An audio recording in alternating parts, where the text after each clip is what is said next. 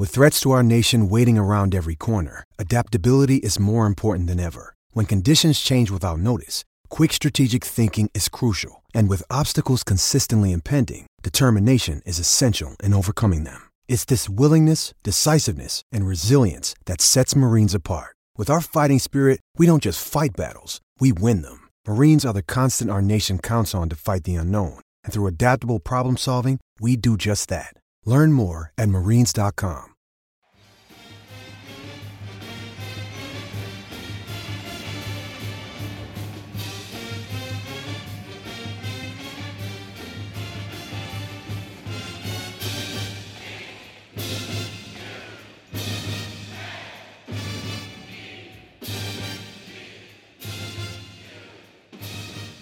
Duke fans, hello and welcome to episode number 228 of the Duke Basketball Report podcast. Welcome to Labor Day weekend. We are jumpstarting this holiday with a very special interview today.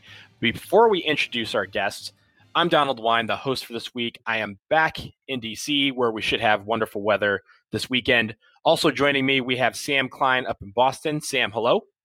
Uh, hello, Donald. Nice to nice to hear that you're back in DC.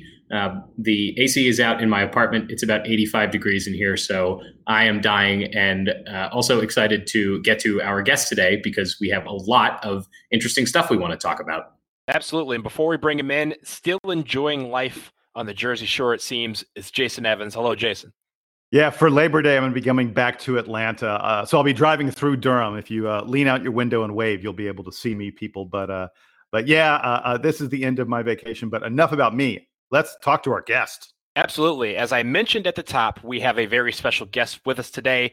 We are pleased to be joined by the Director of Broadcasting for Duke Athletics. He has been the play by play announcer for Duke basketball and Duke football since June of 2017. And you know him as the voice of the Blue Devils, David Shumate. Hello to you and welcome to the DBR podcast.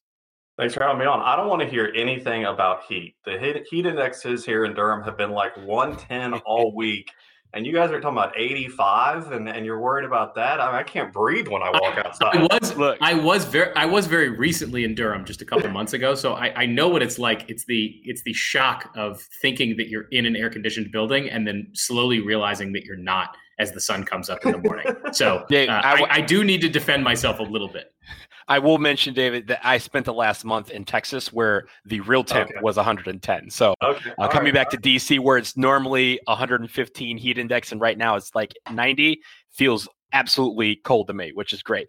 Uh, okay. But anyway, yeah, no, it, it's good. We're glad to have you on since we are just a week away from the beginning of the football season. We're going to start with some football, and Sam is going to kick us off with some questions about David Cutcliffe's bunch. Sam? All right, David. So we have, I think on on our show, we we've kind of been maybe denying that football season is coming because we've been so skeptical for for so long that that sure. the ACC and Duke is actually going to pull it off. So I wanted to start kind of with with you. Uh, what has the process been for you to one get back on campus and two get integrated back with the various teams? Because a big part of your job during the week when you're not calling the games is actually interacting with all the coaches and the players to get to know them so that you have stuff to talk about during the game. So what has that reintegration been like? It's been strange in some ways. Like if you look at the big picture, it's in some ways been the longest summer since I've been here, but in other ways, it feels like the summer didn't happen um, because everyone spent so much time indoors the first few months when we were dealing with this, and then you kind of start to peek your head out the door, and then you gradually get more comfortable doing different stuff. And uh, obviously, the team got back a, a, couple of months ago, and and then you know Bob Wiseman is the guy on campus who's kind of headed up all the integration protocols of, of who can come back and when they can come back and what access you'll have. Um, and I've been allowed to go to practice since they started, you know, working outside and, and the team collective stuff. Obviously, you're masked up, you're six feet, you're staying well away from the players and things like that. But um, I'm not back on campus. I'm working from home. Uh, mainly just go over there if I need to grab an interview or if I go to practice or if I need to get something with Coach Cut. Um, but it, it's different, but it's similar, if that makes sense. We're doing all the same stuff, but I, I would imagine similar to you guys, we're doing it in ways we never thought we'd ever be doing it. I mean, I'm out of practice with a 10 foot pole doing interviews to make sure I'm staying away from guys. Um, it's different, but hopefully on the back end, when, when people are listening or watching stuff, it, it doesn't feel that different to them. I want to talk a little bit about individual football personnel because that I guess we have the, the opening game is coming up next weekend against Notre Dame. Uh, I think the player that Duke fans are probably most interested in is their new quarterback transfer Chase Brice, who of course came from Clemson, where he spent a lot of time on the sideline watching, you know, big championship teams perform at a very high level. What has it been like for him coming onto campus during all of this? And what do you feel are, are the expectations for him coming into a, uh, a season that had a strange offseason for him to get integrated and get to know the rest of the team? I think the, the most interesting thing to watch with Chase has been obviously not being able to be here in person in the spring because of the pandemic was challenging, not having that face to face communication. They were able to do stuff over the phone, do stuff over Zoom, but to get on the field and get to know the guys, I mean, I think so much of, of what's going to work for the passing game this year. Now, it hasn't been officially named, but if, if Chase is named the starter, will be his relationship with those wideouts and, and what he can do to, to make this offense go. Um, and Chris Katrinak and Gunnar Holmberg are the other two guys in the mix for that competition. And they've kind of been working um, through some similar stuff. But the, the thing that has impressed me most uh, in watching with Chase, and maybe it shouldn't be that shocking coming from Clemson, and, and you mentioned the national championship pedigree. He's got no fear. Uh, he's got so much confidence in, in, what he goes about doing, and, and you can see that oozes out of him. So, you know, while he's got to learn a new system, while he's got to learn everything uh, Coach Cut wants from him in terms of lining up the protections and, and things he puts on the quarterback, you can tell he's not a guy that's going to tiptoe into this. He's going to splash into the pool, and that's fun to watch because you can see some of the, the raw talent and the plays he can make. Duke recently lost starting center Jack Wohlabaugh, who was in line for a lot of preseason accolades and was likely going to have a, a big season. Who are the the other kind of senior leaders that that the offense is really leaning on to be there to to help Chase Brice along? Yeah, it's just it's brutal for Jack, right? I mean, here's a guy that was clearly going to be the leader along the offensive line, but uh, you know, and, and Dave Harding, who I do the games with, and I were talking about this the other day you you never want to see injuries, but even before this, this was gonna be the deepest offensive line. Dave even thought maybe deeper than his 2013 Coastal Division Championship team that David Cutcliffe has had here. So they have some bodies to work with. Uh, Will Taylor is going to step into that starting role at center. He got some experience last year when Jack had an ankle injury. Um, but they do have a, a, bunch of different guys. Devery Hamilton is a transfer that came in from Stanford, is going to play tackle. Um, Jacob Monk is moving inside for guard. Um, but you know, there's different wrinkles in there, and I look at a guy like, yes, he's just a sophomore, but Casey Holman uh, is a guy that I could see easily becoming a leader amongst this group. You don't always have to go um, to the older guys. He's just got the personality and the mentality of, of, what it takes to to succeed along the offensive line. In my conversations with him, so I would look at Casey Holman, um, who's likely going to be the starter at right tackle. Um, that would be the person that, that I would look at. And then on the defensive side I think the most interesting player for Duke is the to look at is the return of Mark Gilbert, who was a stalwart defensive back, has has missed a lot of time due to injuries. Um, but we finally hope that he is healthy and, and, ready to play. What have you heard from him and and the rest of the defensive backs, which have been probably one of the the best positional groups for Duke the last few years?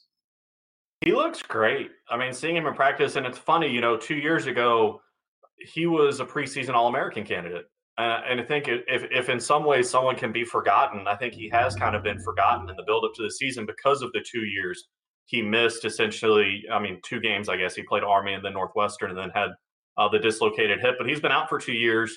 And I think people have forgotten how good he can be out there corner. And it, it, it's not just winning his matchups. I talk about with Matt Guerrieri about this, the co-defensive coordinator who heads up the secondary it's what you can do with the rest of your defense because now you've got a lockdown corner and it kind of shuts down one side of the field and you can't throw to that side of the field. You can rotate your protections um, how you want to but you can also you know get after the quarterback a little more and i think you know what duke has along the defensive line is equally impressive to mark gilbert uh, when you look at victor dimukeje and chris Rumph, who's gotten so much attention from pro football focus over the summer as a potential pro prospect and one of the best edge rushers coming back in the country I think the fact that you've got Gilbert out there as a lockdown corner, it might bear itself out, surprisingly enough, in higher sack numbers, if that makes sense, because the quarterback's not going to have any easy throws. And then looking ahead at this opening game, because of the retooled schedule due to COVID, Duke opens with with Notre Dame. This is now the second year in a row that Duke has, instead of I think usually Duke has a, a somewhat easier opponent to start the season now this is the second year in a row where Duke has had a really strong opponent. Last year, of course, being Alabama, and then this year Notre Dame. How does the team look ahead to the season knowing that their first game is also against one of their toughest opponents? And what do you expect to see from Duke in that in that opening matchup? Yeah, you think he should have like a college football playoff T-shirt or something because he's played just about everybody that's been in it. Clemson a couple years ago, Alabama and Notre Dame, and it's strange, right? It, it's not just the factor that it's going to be Notre Dame. They're letting 20% of the people in there. So that's going to be strange. You're going to this iconic building to play a game, but it's going to have a weird feel to it. I don't think anyone would deny that. It's also a conference game. So you got to get your head wrapped around that. There's no longer divisions. So you have to, you know, kind of be in that horse race right from the beginning if you're going to get a chance to get to Charlotte. So there's all the different pieces that go into it. I will say that I, I bet Brian Kelly is as stressed as anybody, though, because, you know, we haven't mentioned this specifically yet. You guys probably talked about it. David Cutcliffe's calling the plays this year. Um, so while the entire offensive coaching staff is the same, he doesn't know what it's going to look like with Cutcliffe actually pulling the strings and calling the plays and, and how this offense might be a little different. Um, so you go into it blind to some extent in terms of what Notre Dame's going to have. Everyone talks about their offensive line is going to be really good. Um, Ian Book obviously is incredibly talented. Um, but that goes both ways because they don't really know what Duke's going to look like. We've talked about the quarterback competition, uh, Cutcliffe calling the plays, and, and, what this defense will look like with, with all the different weapons um, that McArary and Ben Albert have to play with now. David, I want to shift gears to basketball, and you know, it, we'll get into the prep and how you how you balance these two teams in at this period of time uh, in a little bit. But with regards to basketball, you've gotten to probably see and talk to some of the players and some of the coaches. What have you been hearing about the summer workouts and who has been excelling and and guys that have been kind of coming along faster than expected? Yeah, I mean, it's interesting because basketball is in, in such a different place than football. They've been doing mostly individual workouts, and because they have more time until their season begins, and I think you know, Coach K and his group have done a very cautious approach and uh, approach in how they're getting into this and, and being um, as safe as possible. I haven't had a chance to go over there and see a specific workout yet because, kind of like I was telling you guys with football, I'm going to go over there once the season begins. There's no reason to do stuff when you don't need to.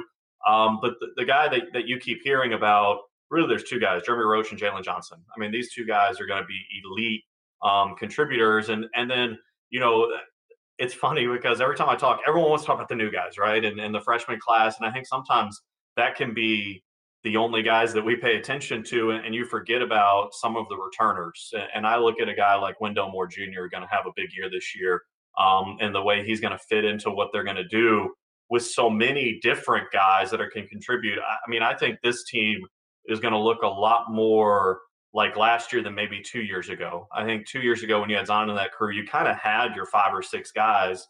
And last year, you know, the conversation was always, you know, 9, 10, 11. And, you know, here comes J Rob, uh, the NC State and Carolina games, the last two games of the season, exploding onto the scene.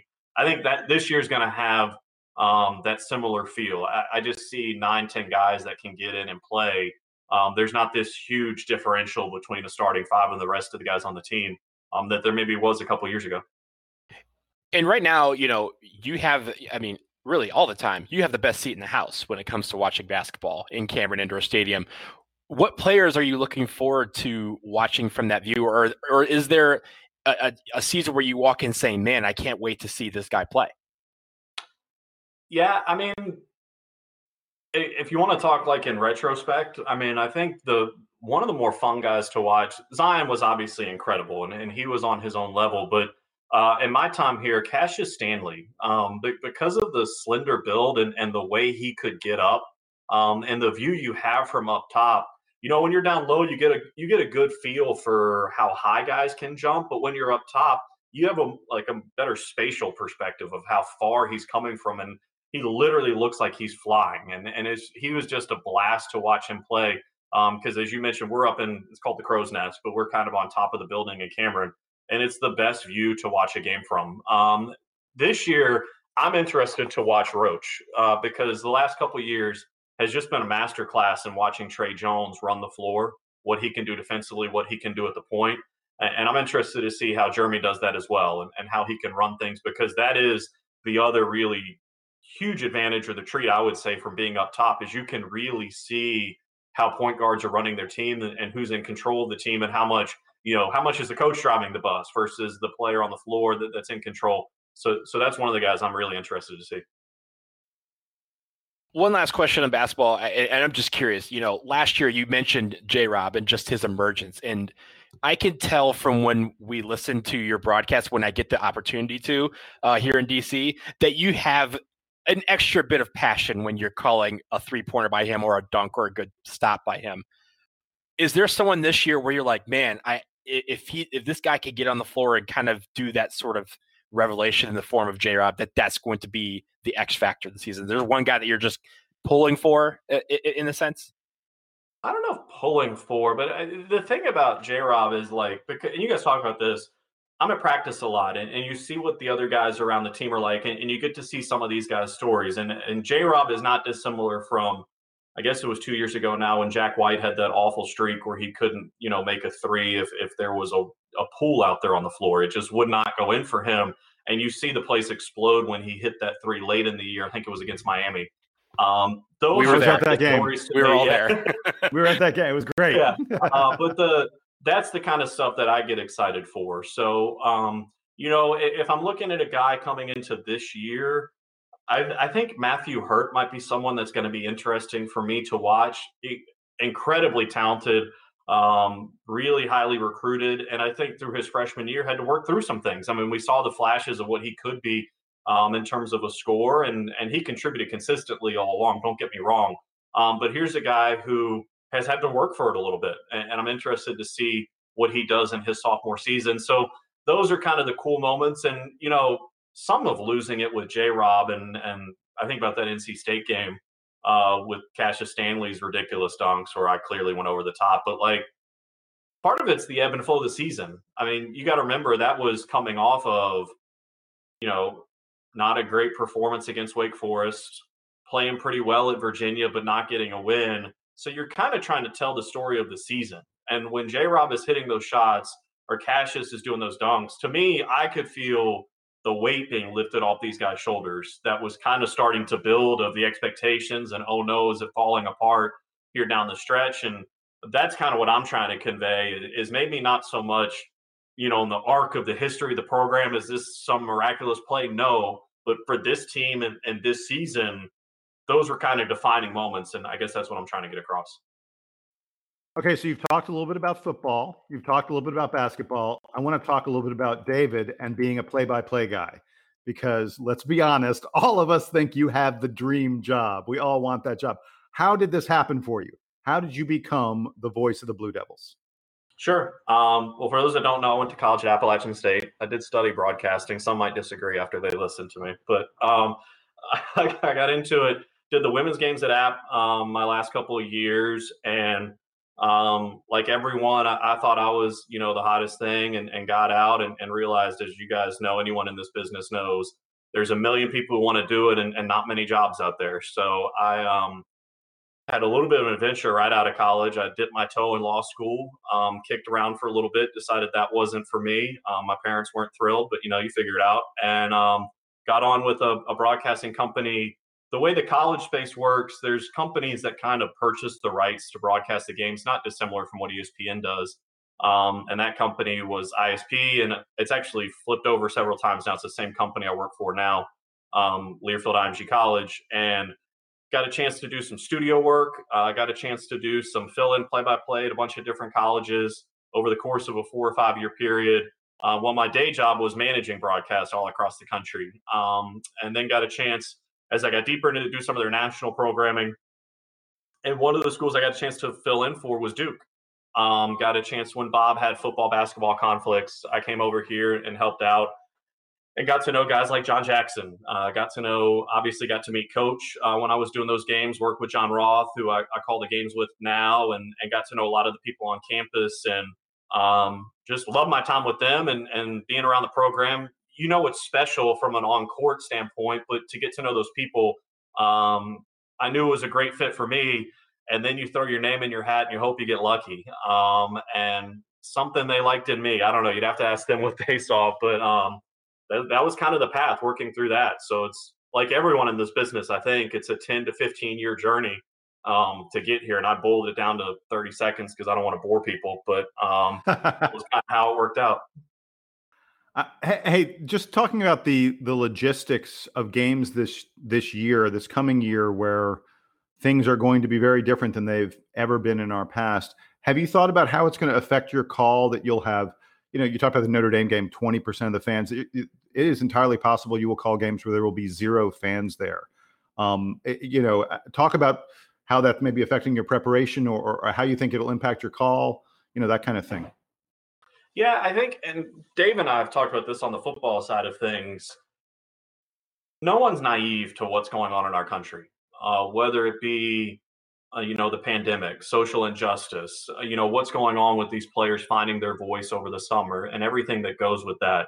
And I think, and I don't know if I'm, I'm dovetailing off what you talked about here, but I think this is all a part of it because I think this is a unique year and, and how we're presenting this and, and how we have to present these guys' stories and I think that's going to be a big part of what we do. But I also believe that what we're doing is to give people a little slice of normalcy and to try to have some fun with it. Because um, at the end of the day, that's what sports are a chance to have some fun. So I think we're going to try to keep it loose, um, try to keep it more conversational, maybe not as dramatic as you might call a game when there's 100,000 people in the building, because I think that might be disjointed from what people are hearing um, but to kind of bring people in and say, let's have fun for a few hours and, and see where this goes. And um, obviously present it professionally, prevent it seriously, uh, but to try to just have some fun and give people a little bit of release and, and, you know, tell the stories of these kids because it's amazing we've gotten here. Duke has gone several weeks now without a positive test, and I'm knocking on wood as I do it. Um, but these guys have put in so much work and been so disciplined in, in what they're doing and, and, living at the Washington Duke Hotel and going to practice um, and doing their schoolwork. It's incredible. Um, and I think it's an awesome opportunity. And I think we need to tell their story of, of what they're doing behind the scenes to make this work and how important it is to them as much as anything. That is a great sentiment. So you're talking about telling stories. As we wrap up, because we're almost done, and we appreciate your time so much it's time for you to tell me a good funny story. I want to hear like you know give me give me something crazy that happened during like a broadcast at some point or or like some interesting interaction you had with coach k or coach cutcliffe. Um, take us behind the curtain a little bit with a with a good story uh, that, that has not otherwise been revealed. No i'll give you one of each of those guys and give you one calling a game that was actually pretty recent. Um, so i was when I was going through the interview process with Coach Cut, uh, cool. I mean, to give you a sense of what this guy is and how much he cares about people and how much he cares about broadcasting, when I talked with him um, and did the interview, it, it was very much a conversation, but he obviously has roots at Tennessee and the SEC and everything he's done. And he had queued up on his phone a Kenny Chesney song that he'd written for John Ward um, at Tennessee. And he's like, I want to play this for you, and I want you to know that you need to have this connection with our fans and and that was kind of what kickstarted the conversation. It was like, good lord! I mean, this guy of everything he's got going on in terms of getting ready for a season, that he had that level of detail um, and was ready to do that was kind of crazy. Uh, Coach K. So I told you I filled in for Bob uh, a couple of times. So the first game I did for for whatever reason, normally I don't go back and interview Coach after the game. Roth would do that because I host the post game show. But I think it was a day where we were bleeding into a football broadcast for whatever reason, I was going back to interview coach after I called the game post game. And I want to say we're playing Rhode Island. Don't quote me on that. Um, but I went back. Um, this was in that tournament that, that's played up in the Northeast. And we, um, I went back and it was a close game. The team had played okay, but not great. And you go into this small room uh, where the coaches meet post game before they go talk to the team. And it's all the assistants. Mickey's in there and, and, coach is not exactly thrilled and and he's you know saying his piece and, and doing all this stuff. And he whips to me and he goes you ready? And i've got like two seconds to start talking to him in a space that's like four by six with seven people staring at you. And it's like okay i'm just gonna go. We're not even gonna just gonna leave this. Um but to, to be in that space with coach was cool. I mean we got the interview done but it's like holy crap i'm sitting here across from the guy who's best who's ever done it he's hot not happy with the way they played and now I've got to ask him four inane basketball questions and, and, hope I don't get punched in the face. Um, but that was cool. yeah, I, then, I, will. I will tell you that I've done a couple prickly Coach K interviews in my time. they are not fun. uh, no, but um, from a pure broadcasting standpoint, last year in the Carolina game, I, I, lost my voice for about five seconds. I thought I wasn't going to be able to finish the second half. Um, I had a little bit of a cold going on, and and went for a call and just lost my voice. Um, Roth covered for me. I coughed a little bit and figured it out, but that is like the total disaster scenario if you're in the middle of calling a game and your voice is totally gone. But um, those are just a couple, but I don't know if that's what you're looking for or not. But um, these guys are great. They're fun to work with, but um, you haven't lived until you, you know, you're three or four inches away from Coach K's face um, after he's not super thrilled with the performance. Absolutely. Uh, David Shumate, thank you so much for joining us on the show. We're looking forward to hearing your voice calling all the action this year, beginning with, as you said, the Notre Dame game next weekend and throughout the football and basketball seasons. And best of luck with everything. I know it's it's going to be uh, a weird year uh, of sorts, a weird season for both football and basketball, but we are going to be able to listen to you uh, for a lot of it. So uh, we hope to have you back on the future, but best of luck with everything moving forward. Appreciate it, guys. Thanks for having me on. And that was David Shumate, the voice of the Blue Devils. He talked to us about football, basketball, and just what goes into preparation for each game and each season. Sam, what did you think of David and his thoughts on the teams that we love to watch? I think this is the first time this year that we're seriously just talking about the football team and as as if things were going back to normal. So I think it it, it took me realizing that we were having him on this week to be like, you know what, we should we should probably be previewing the football team. We should probably be talking about the season that's coming up. I've been so pessimistic that that any of this is one going to work and two is right that I haven't really gotten my head around the fact that, that they're actually going to play games. So it was it was good to talk to him just about regular football stuff, to ask him questions about Chase Brice and, and Mark Gilbert and, and all of those guys. I'm glad that he brought up Chris Rumph. Um, uh, there are there are so many interesting players for Duke this year, and I think that it is you know, to, to get into that a little bit, last year, as we talked about, I think a lot, it was a little bit of a transition year. Duke had obviously lost Daniel Jones. The, the defense was still very good. Uh, Duke's secondary in particular would, was great at, at stopping the big play, but um, the, the team never quite put it together, especially against good competition, which is why they weren't able to get to a bowl game. Um, but this season, even with a transfer quarterback in, in Chase Brice and, and two younger guys who have a little bit of experience, but but not that much, um, that position is still is still kind of um, inexperienced relative to as as David mentioned the offensive line. Um, said that the the defensive secondary and the defensive line both really strong for Duke. But I think we expect the team to be a lot better this year.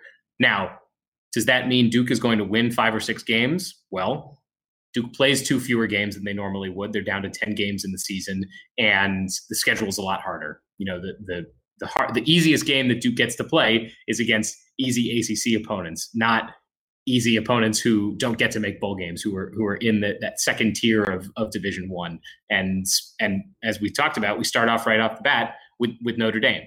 Um, last year, Duke had that opening matchup against Alabama that a couple of us were at, and Duke got totally walloped in that game, but managed to recover from it. Is Duke going to be able to do the same against Notre Dame? I, I don't think we want to come in here and predict that, that Duke is going to be able to beat the Irish in that in that opening matchup. So can Duke bounce back from that game and and go right into the Boston College game and and and be back to normal so that they can get those four or five wins. I don't know exactly what the bowls are going to do this year, given that schedules are smaller and and and all of that. But can Duke get to four, five, six wins this year? Um, given that there are still some transitions that they're making, and the fact that the most important position on the field, the quarterback, is is likely going to be manned by a guy who as David was talking about, wasn't really able to be on campus in the spring, given the the pandemic, to get to know the rest of his his offensive unit, get to know Coach Cutcliffe in person a little bit more, and work with him in person. Uh, a lot of that was being done virtually, so I think you're going to hear a lot of, more about that as the season goes on. Hopefully, you know you tune into these Duke broadcasts, and and David Shumate will will tell you about the conversations he's having with those guys and how challenging it is to get up to speed. But uh, I, I, was really interested to hear his thoughts on on the whole football team. Uh, I'll, I'll give it back to you, Donald, to to talk a little bit about basketball. Although I'm not sure, you know, the football season starting just a little bit late. We have no idea when the basketball season is talking is is going to start. So not sure when we need to get into the nuts and bolts of the basketball team for this year. Yeah, I mean the basketball part we'll get to in just a second. I know for for football, you know, you were talking about some of the teams that we play. We do play Charlotte. Uh, I wouldn't call that the the lesser second tier team that you know we're right. used to playing but it's definitely a team a, a, game that i would consider winnable on this on this schedule uh, yeah but I had, I'd forgotten i'd forgotten that the acc was letting all the teams take one extra non-conference opponent so right we, we picked yeah. up unc charlotte who i think is a little bit better than than a lot of the teams that we normally play in those slots i mean duke does not save for that alabama game duke does not usually schedule up in those in those out of conference games duke is looking right. for easy wins which is which is no fault of the program, but you know they want That's to get to bowl does. games. It's easier to get to bowl games if you play easier teams uh, in those yeah. non-conference and, games. And the bottom line is that Sam is absolutely right that the schedule, as a result of it being ninety percent conference games, only one non-conference game, the schedule is significantly harder this year than what we've seen in years past. Every every game counts, but I will say this: I know we got mollywopped by Notre Dame last year, but the last time we went to South Bend, we won. So I'm going to hold out some reservations, some hope. Uh, and it really, it's 2020. Like literally everything has happened. So why not go to Notre Dame and just beat beat the snot out of them? It'd be great. Yeah, but this time, but this time I won't be there to make sure that it happens. That's so, true. If you guys remember, I was, I was at that will. game last time. So uh, one of the one of the coolest sporting events that I've ever been to was Duke beating Notre Dame in South Bend. Yeah, uh, so we'll see what happens there. But I, you know, you talked about how for a minute we were able to just talk about football and talk about basketball as if nothing was happening. And I do actually appreciate that David mentioned that they are preparing with the world in mind, that he's approaching this saying, hey, there are things going on outside of this here bubble uh, that they've created at Duke uh, that is that are affecting these players, affecting how we view the game, and he's bringing that approach to how he calls the game. And I think I think that's uh, that was a great question, Jason, that led to him kind of explaining how he's going about all that because the preparation for these guys uh, this year is going to be normally the logistics are, are crazy. We talk about how you know he, he talked about how from football to basketball and just how those kind of intertwine with each other, especially in November when you, I mean, we we are at Duke. We've had games where the football team was playing at 12 and the basketball team was playing at 3 and you're like there's no way that these guys are you know preparing for both games the same day but at the same time with this new world and this this changing environment and really i mean yeah sure we have a game scheduled for next weekend but for all intents and purposes we won't know until it's being played until it plays and that preparation has got to be nerve wracking to you know do all that but i appreciated out how he's talking about approaching it and also just saying, hey, for you know three hours, this can be a release from every for everyone, where they can just focus on you know hearing the call and and hoping Duke wins uh, on a week by week basis. So I did appreciate what he's going through as far as from a logistical standpoint and how he's working with the coaches to make that happen. And and I loved when he talked about the effort that Duke and the players are putting in to making sure that they are safe, that um, that there's that there's no corona. You know, you talked about they've been testing and they haven't found any cases uh, among the athletes. Uh, you know, I, I, I hope that other schools are taking it as seriously and doing as much as they can the way Duke is. I, I have been tra- you know we've all been tracking the numbers and talking about them. Duke has done a really really admirable job, um, and and it makes me excited as you know versus being really scared uh, about what's going to happen once we start actually playing games, you know, in football starting in, in just, you know, uh, what we're like 10 days away right now, less than that. Um, and, and basketball, you know, somewhere beyond that. Uh, the, only other thing I wanted to add about what, what David Shumate had to talk to us about was in basketball. I was, I was surprised when he said, Hey, everybody's talking about two guys. I, I, did not think Jeremy Roach was going to be one of those two guys. Now, I'm not saying, I mean, there's high expectations for Jeremy Roach. And a lot of people think he's, you know, probably the second best guy in this freshman class after Jalen Johnson. And everyone knows Jalen Johnson, absolute stud, future lottery pick. You know, we got that. Um, I, I, I, when he said two guys, I thought he was going to mention DJ Steward because I've heard a lot of people talking about how impressed they have been with DJ Steward's shooting ability. Um, for him to say that Jeremy Roach is the guy that's really impressing him gets me even more excited for the regular season because we've heard about, uh, like I say, I've heard about DJ Steward. I've heard about you know Mark Williams being a uh, you know just a ridiculous athlete for a guy his size and his length. Um, but to to hear that Jeremy Jeremy Roach is the guy that's impressing everybody, you know, give me some basketball. And and uh, you know, I'm really really gung ho now for for basketball to start at some point. Well, it's funny you mentioned Jeremy Roach, and I'm glad he actually did mention it because, and I don't know if this is because I live in the DC area and I get a lot of the news about guys from the DC area, and since Jeremy's from here, but they've been talking a lot about how he is just the guy who's like, I'm not going to say much.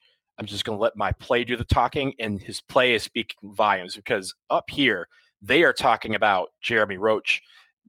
There, it, up here, there's no competition for the starting job. It's his, and just and that's something that was so when he said that, I was like, oh, that really lines up with what I'm hearing. But I'm glad that someone in Durham is also hearing that and and quote unquote seeing that uh, because I just thought it was something that the you know the DC media is like, hey, you know, hype the DC kid, but when it comes to Jeremy Roach and, and DJ Steward, if both of them, I, I see there's going to be opportunities where both of them may be on the floor at times as Coach K uh, tries to figure out what the rotations are going to be. We'll talk about basketball a little bit later. Um, down the line. But I think when it comes to Jeremy Roach, he is very interesting because if he's starting and he's everything that everyone is saying about him, then this team can go really far this year. Um, but coming up, we are going to discuss what Coach K said just a, a, day or so ago about the NCAA tournament. Are we talking about expansion? Find out after this break.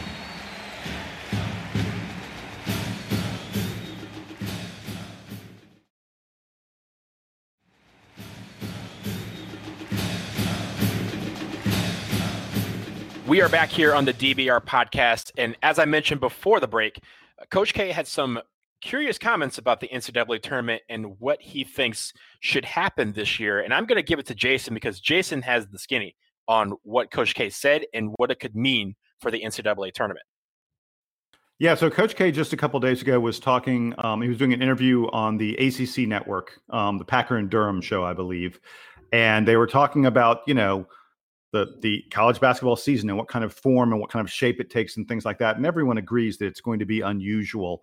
Uh, and i am going to get more into some of the talk about what it's going to be like in just a minute. But um, Coach K said, he said, "Look, you know, if this is going to be this crazy, if we're going to, you know, potentially only conference games or or a lot of conference games and not many non-conference games."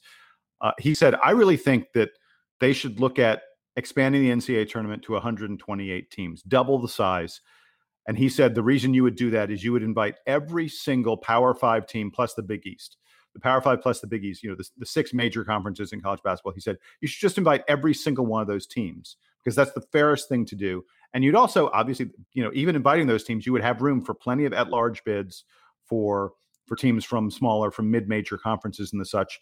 He said, go to 128. It's just one extra game um, it's a lot more teams, but it's one extra game. But he he put out there that this notion that in this crazy time, trying to figure out, you know, among teams that largely play conference schedules, that he thinks you should just invite entire conferences, all six of the major conferences, which is like, wow, you know, eh, uh, I, I I regret I have not looked at the numbers to see how many teams there are in those six conferences to see how many you know of those 128 slots you would fill up. Um, but but it's a really interesting idea from Coach K. And, then the other thing I wanted to mention there mention there has been more and more talk. We are getting closer and closer to the NCAA actually announcing how they're going to handle um, the season. And uh, we expect in the next 10 days or so, the NCAA is going to make an announcement about um, when college basketball will begin. Um, all the reports are indicating that they're looking at either November 28th or December 4th that those are the two dates they're looking at to start the season. Now, this is about a month later than what I think they were originally looking, um, you know, like uh, the first week of November starting the season. Well, now they're talking about November 28th or December 4th. Those are the two major dates. And, um, eh, eh, you know, the, by the way, it's worth noting both of those are after Thanksgiving.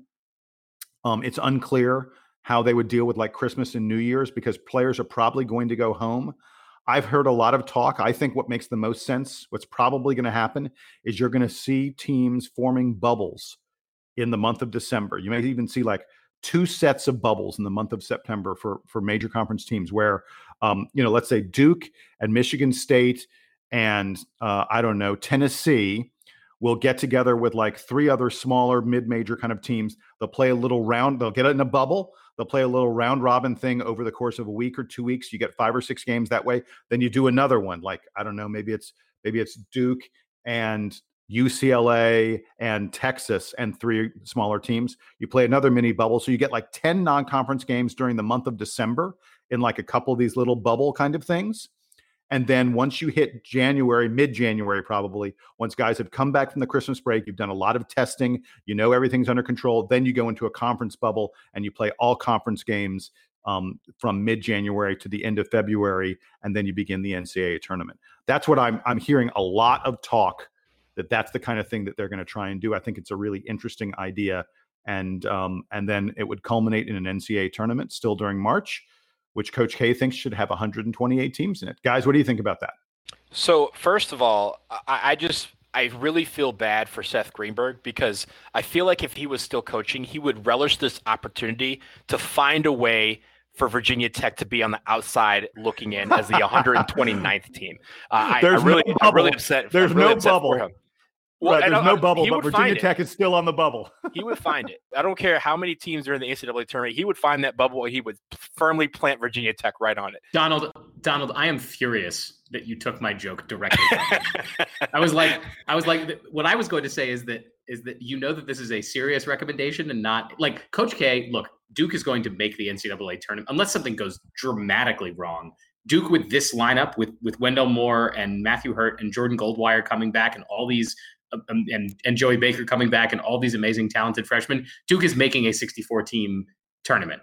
Um, they would not be on the outside looking in. This is not. I, I I think you could cook up a couple conspiracy theories about why Coach K is is talking about the tournament this way. You know, the power conference is breaking away from the NCAA, et cetera. But being afraid of not making the tournament, that would be some real Seth Greenberg stuff. So if Seth Greenberg was recommending it, you would know that it was coming from a place of like, no, no, no, we deserve to be in the tournament. So Donald, I'm very mad at you for, for taking my joke away from me. I think I like the Seth Greenberg joke more than anybody else. So, yeah. um, but but sorry, I interrupted your point for something more important. No, no, no, that's fine. It, it was it was it was well it was, it was a nice tangent that we just had. Uh, but when it comes to the tournament, I think the 128 teams, I'll, I'll talk about tournament real quick. I, I think 128 teams would be fine. I just don't know how they're going to do it uh, in the sense that, you know, there's always going to be someone that complains. And I think, you know, when it comes to it, it kind of, I feel like some people will want to not do it because it will kind of negate the regular season for a lot of teams. Like if every Power Five team is going to be in it, then why should they be playing? They could play whoever they want and go, you know, 0 and 16 in conference and they're still in. That probably wouldn't. They'll they'll come up with something that kind of lines up where the regular season still matters somewhat. Yeah, in the case, well, wait, well, seeding would still matter. I mean, look, it, it, it's still way advantageous to be a high seed in a scenario like that. Uh, in fact, uh, you know, in the in the old model, if you were a sort of middling seed um, uh, you know, you, you played a, a, pretty tough team. Eh, you know, in this scenario, if you don't play well and you're a low seed, you could be playing a really, really good team. So, so seeding would still matter. So the regular right. season seeding, would still matter in that regard.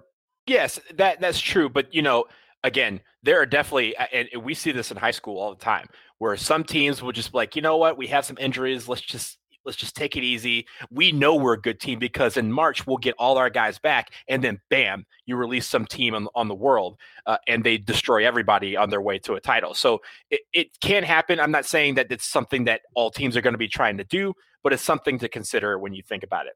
When it comes to the bubbles, I do think the interesting scenario that you did in your in your kind of uh, example, um, I think when it comes to the bubbles, I think we will see them, but I think we'll see them more regionalized. I think there may be a couple of you know big blue bloods like you know the Champions Classic has been kind of you know C- Coach Cal throughout the possibility of that being a bubble. I could see that happening where those four teams uh, play a couple of games against each other uh, and just do that for the first couple of weeks. But I think when it comes to these bubbles, I think we'll see them more regionalized and those, you know, those you'll take three of the ACC teams, for example. We'll take let's take the three triangle teams um, in the ACC and then pair them up with some wait wait and then pair them up with like you know some of the lower like Elons and and Charlottes and those type of deals in kind of a bubble and do it that way because I feel like the way that these conferences are going right now, they don't want a lot of teams going very far from their home base. Yeah, but I don't I think, think, it's going to be conference. Uh, really quick, I don't think it's going to be conferences.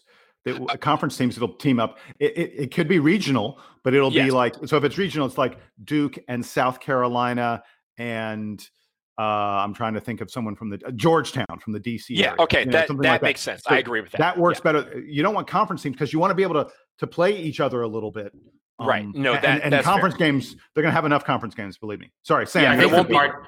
Yeah, I, I think the part that is going to be tricky there is that you have a lot of different stakeholders with different financial incentives. So normally the conferences schedule the conference games and the, the teams like the individual schools don't have much say in in when their games are. Obviously like the duke unc game always ends up at the end of the season. That's kind of a, as far as we know that's just sort of a handshake agreement between duke and unc in the conference and espn but most of the games are sort of just jumbled up. Espn tries to time it so that they get good games on on marquee nights so that there's always a, a couple of good games for big monday and saturday nights and, and what have you the challenge in this system is that you're going to have to totally upend the way those negotiations currently work because you're going to have to have the conferences agreeing to perhaps split revenue in ways they didn't before for non-conference games. So normally Duke plays Kentucky in a non-conference game. The ACC has nothing to do with that. Duke and Kentucky get get that money when Duke schedules a home game where they where they buy out some some smaller opponent to come in uh, to get their to get their butts kicked in Cameron. Duke pays that team ESPN pays Duke for the for the right to televise that, and we're done. Now we're going to probably be having the conferences getting involved in non-conference scheduling, which might be more work than they are willing to do. So you are going to hear, I think, a lot leaking out about the different conferences negotiating with each other. Because on top of this, the conferences are currently dealing with the fact that different Power Five conferences are taking different approaches to the pandemic the Big Ten and and the Pac-12 canceled football. Now maybe they're regretting it, maybe they're not. Um, but as they're approaching basketball season, are they going to maintain the same protocols that they had in place before? So if you do have a situation like what you guys are talking about, where you get these regional games, all right, well, what if Louisville, Kentucky, Indiana, and Ohio State get into a bubble together? Uh, that would mean you know teams from from four different Power Five conferences. How are they gonna how are they gonna negotiate all of that? Some schools like Nebraska, or maybe not Nebraska because they're closer to Iowa, but you know some of the more far flung schools, especially in the Pac-12, don't have uh, necessarily good regional opponents. What do the who are the Oregon schools going to play that's close to them? Who are the Northern California schools going to play that's close to them? So uh, I think there are a lot of there are a lot of logistics involved in that that might make it so challenging that, that they can't pull it off or at least not pull it off in a way that's satisfying for a national college basketball season. I think regionally it's going to work but nationally it may not. But when it comes to you know some of these teams you're, you're talking about lo- the logistics between conferences. The pac 12 has said they are not playing any sports until january 1st so they're, they're starting if, to walk that back. They're, they're going to start to, they're starting yeah, to they're starting to walk already. it back yeah. but as of right now they you know they can't schedule anything with UCLA or USC or Stanford or whoever because technically they're not allowed to play until January 1st until they say otherwise. So as this goes about, I think this is where Coach K a couple weeks ago was talking about the NCAA needs to show some leadership and show some spine and get everybody into a room and be an adult and say, hey, this is what's going to happen and this is how you guys need to work with each other because if you don't work with each other, we're not going to have college basketball. I'll bring it all full circle to you. I think one of the reasons Coach K is talking about a 128 team tournament and talking about inviting everybody is that the reality is the regular college basketball season is going to be so different for different teams. Uh, in the past, we always knew everyone was going to play around 30 games on, over the course of the season. I think you're going to, it is entirely possible you're going to see some teams that play six games, plus a conference schedule. Some teams that play zero non-conference games plus a conference schedule. You're going to see some conferences not be able to put together a full schedule. It is entirely possible that when we come NCAA tournament selection time, there are teams out there that have played only 12 or 14 games and teams that have played 25 or 30 games. A team like Duke that can be on TV all the time and draw a big audience, they're going to try and play as many games as they can. But Austin Peay, for example, I, don't know that Austin Peay is going to get more than 10 or 12 games on their season. And Coach K is saying, let's go to 128 because then there's an easy way to, you know, sort of not have to worry about the playing field being completely level for everybody because the bodies of work are going to seem so different with teams that only played games in the teens and teams that played 10, 12 more games than that. And we think that for the purposes of seeding the tournament, that we already don't have enough games to decide if Team X is better than Team Y. Now there are going to be maybe half as many games to judge that on, and the games where we really get a lot of that structure in the in the overall rankings come that those are the non-conference games. Those are the games where where Duke plays Kentucky, and then we kind of have a barometer for the ACC and the SEC. Now that's just one game, right? Kentucky will also play Louisville, and um, and Clemson will play South Carolina. So like the like a few more of these games will exist, but it's not like the ACC and the SEC each play two or three teams from the other conference to really get an idea. So when we're out ranking the teams when it's tournament time and you've got, let's say, like NC State is trying to get in and, and Missouri is trying to get in, they haven't played each other, but they have both played opponents who have played each other. Now it's getting really hard to, to parse that. It's going to be even harder this year. So yeah, an expanded tournament, I think, at least lets us get rid of that argument for like who's the 64th, 65th best team, um, because because now we're we're, we're going to know even less than we do normally arguing over who's number 129 is is a lot easier and a lot less relevant than arguing over who's 65th. So good call. Seth Greenberg. Seth Greenberg will still get worked up about it though. We yeah, know that. someone will argue with it. It's an easy argument to make. You may be wrong, but you can still make it. But I will say this to to summarize to, to wrap up everything. When it comes to this tournament, no matter whether it's 64, 96, 128 teams, I, I look for the conferences and the in the teams to call for this, and I and I'll be interested to see if they actually do it. Whenever Selection Sunday happens, that there will be a two week mandatory quarantine of some sort for every team in the NCAA tournament before games actually happen. And that it's not Sunday and then games start on Tuesday. Is going to be Sunday, and then everyone enters this battle of the bubble but they do it the way the NBA did it, where they give some time to make sure everyone is clear, everyone tests out correctly, and then the games will proceed. But we will leave that topic for another day. This concludes episode number 228 of the DBR podcast. Again, thank you very much to David Shumate for joining us. It was a great conversation we had with him uh, earlier in the show. And uh, for my colleagues, Sam and Jason, thank you guys so much. For those of you out there, remember, subscribe, Send us emails if you have uh, questions or comments, dbrpodcast at gmail.com. And we will be back sometime next week to preview the start of the football season against Notre Dame. Until then, may the Duke band take us home.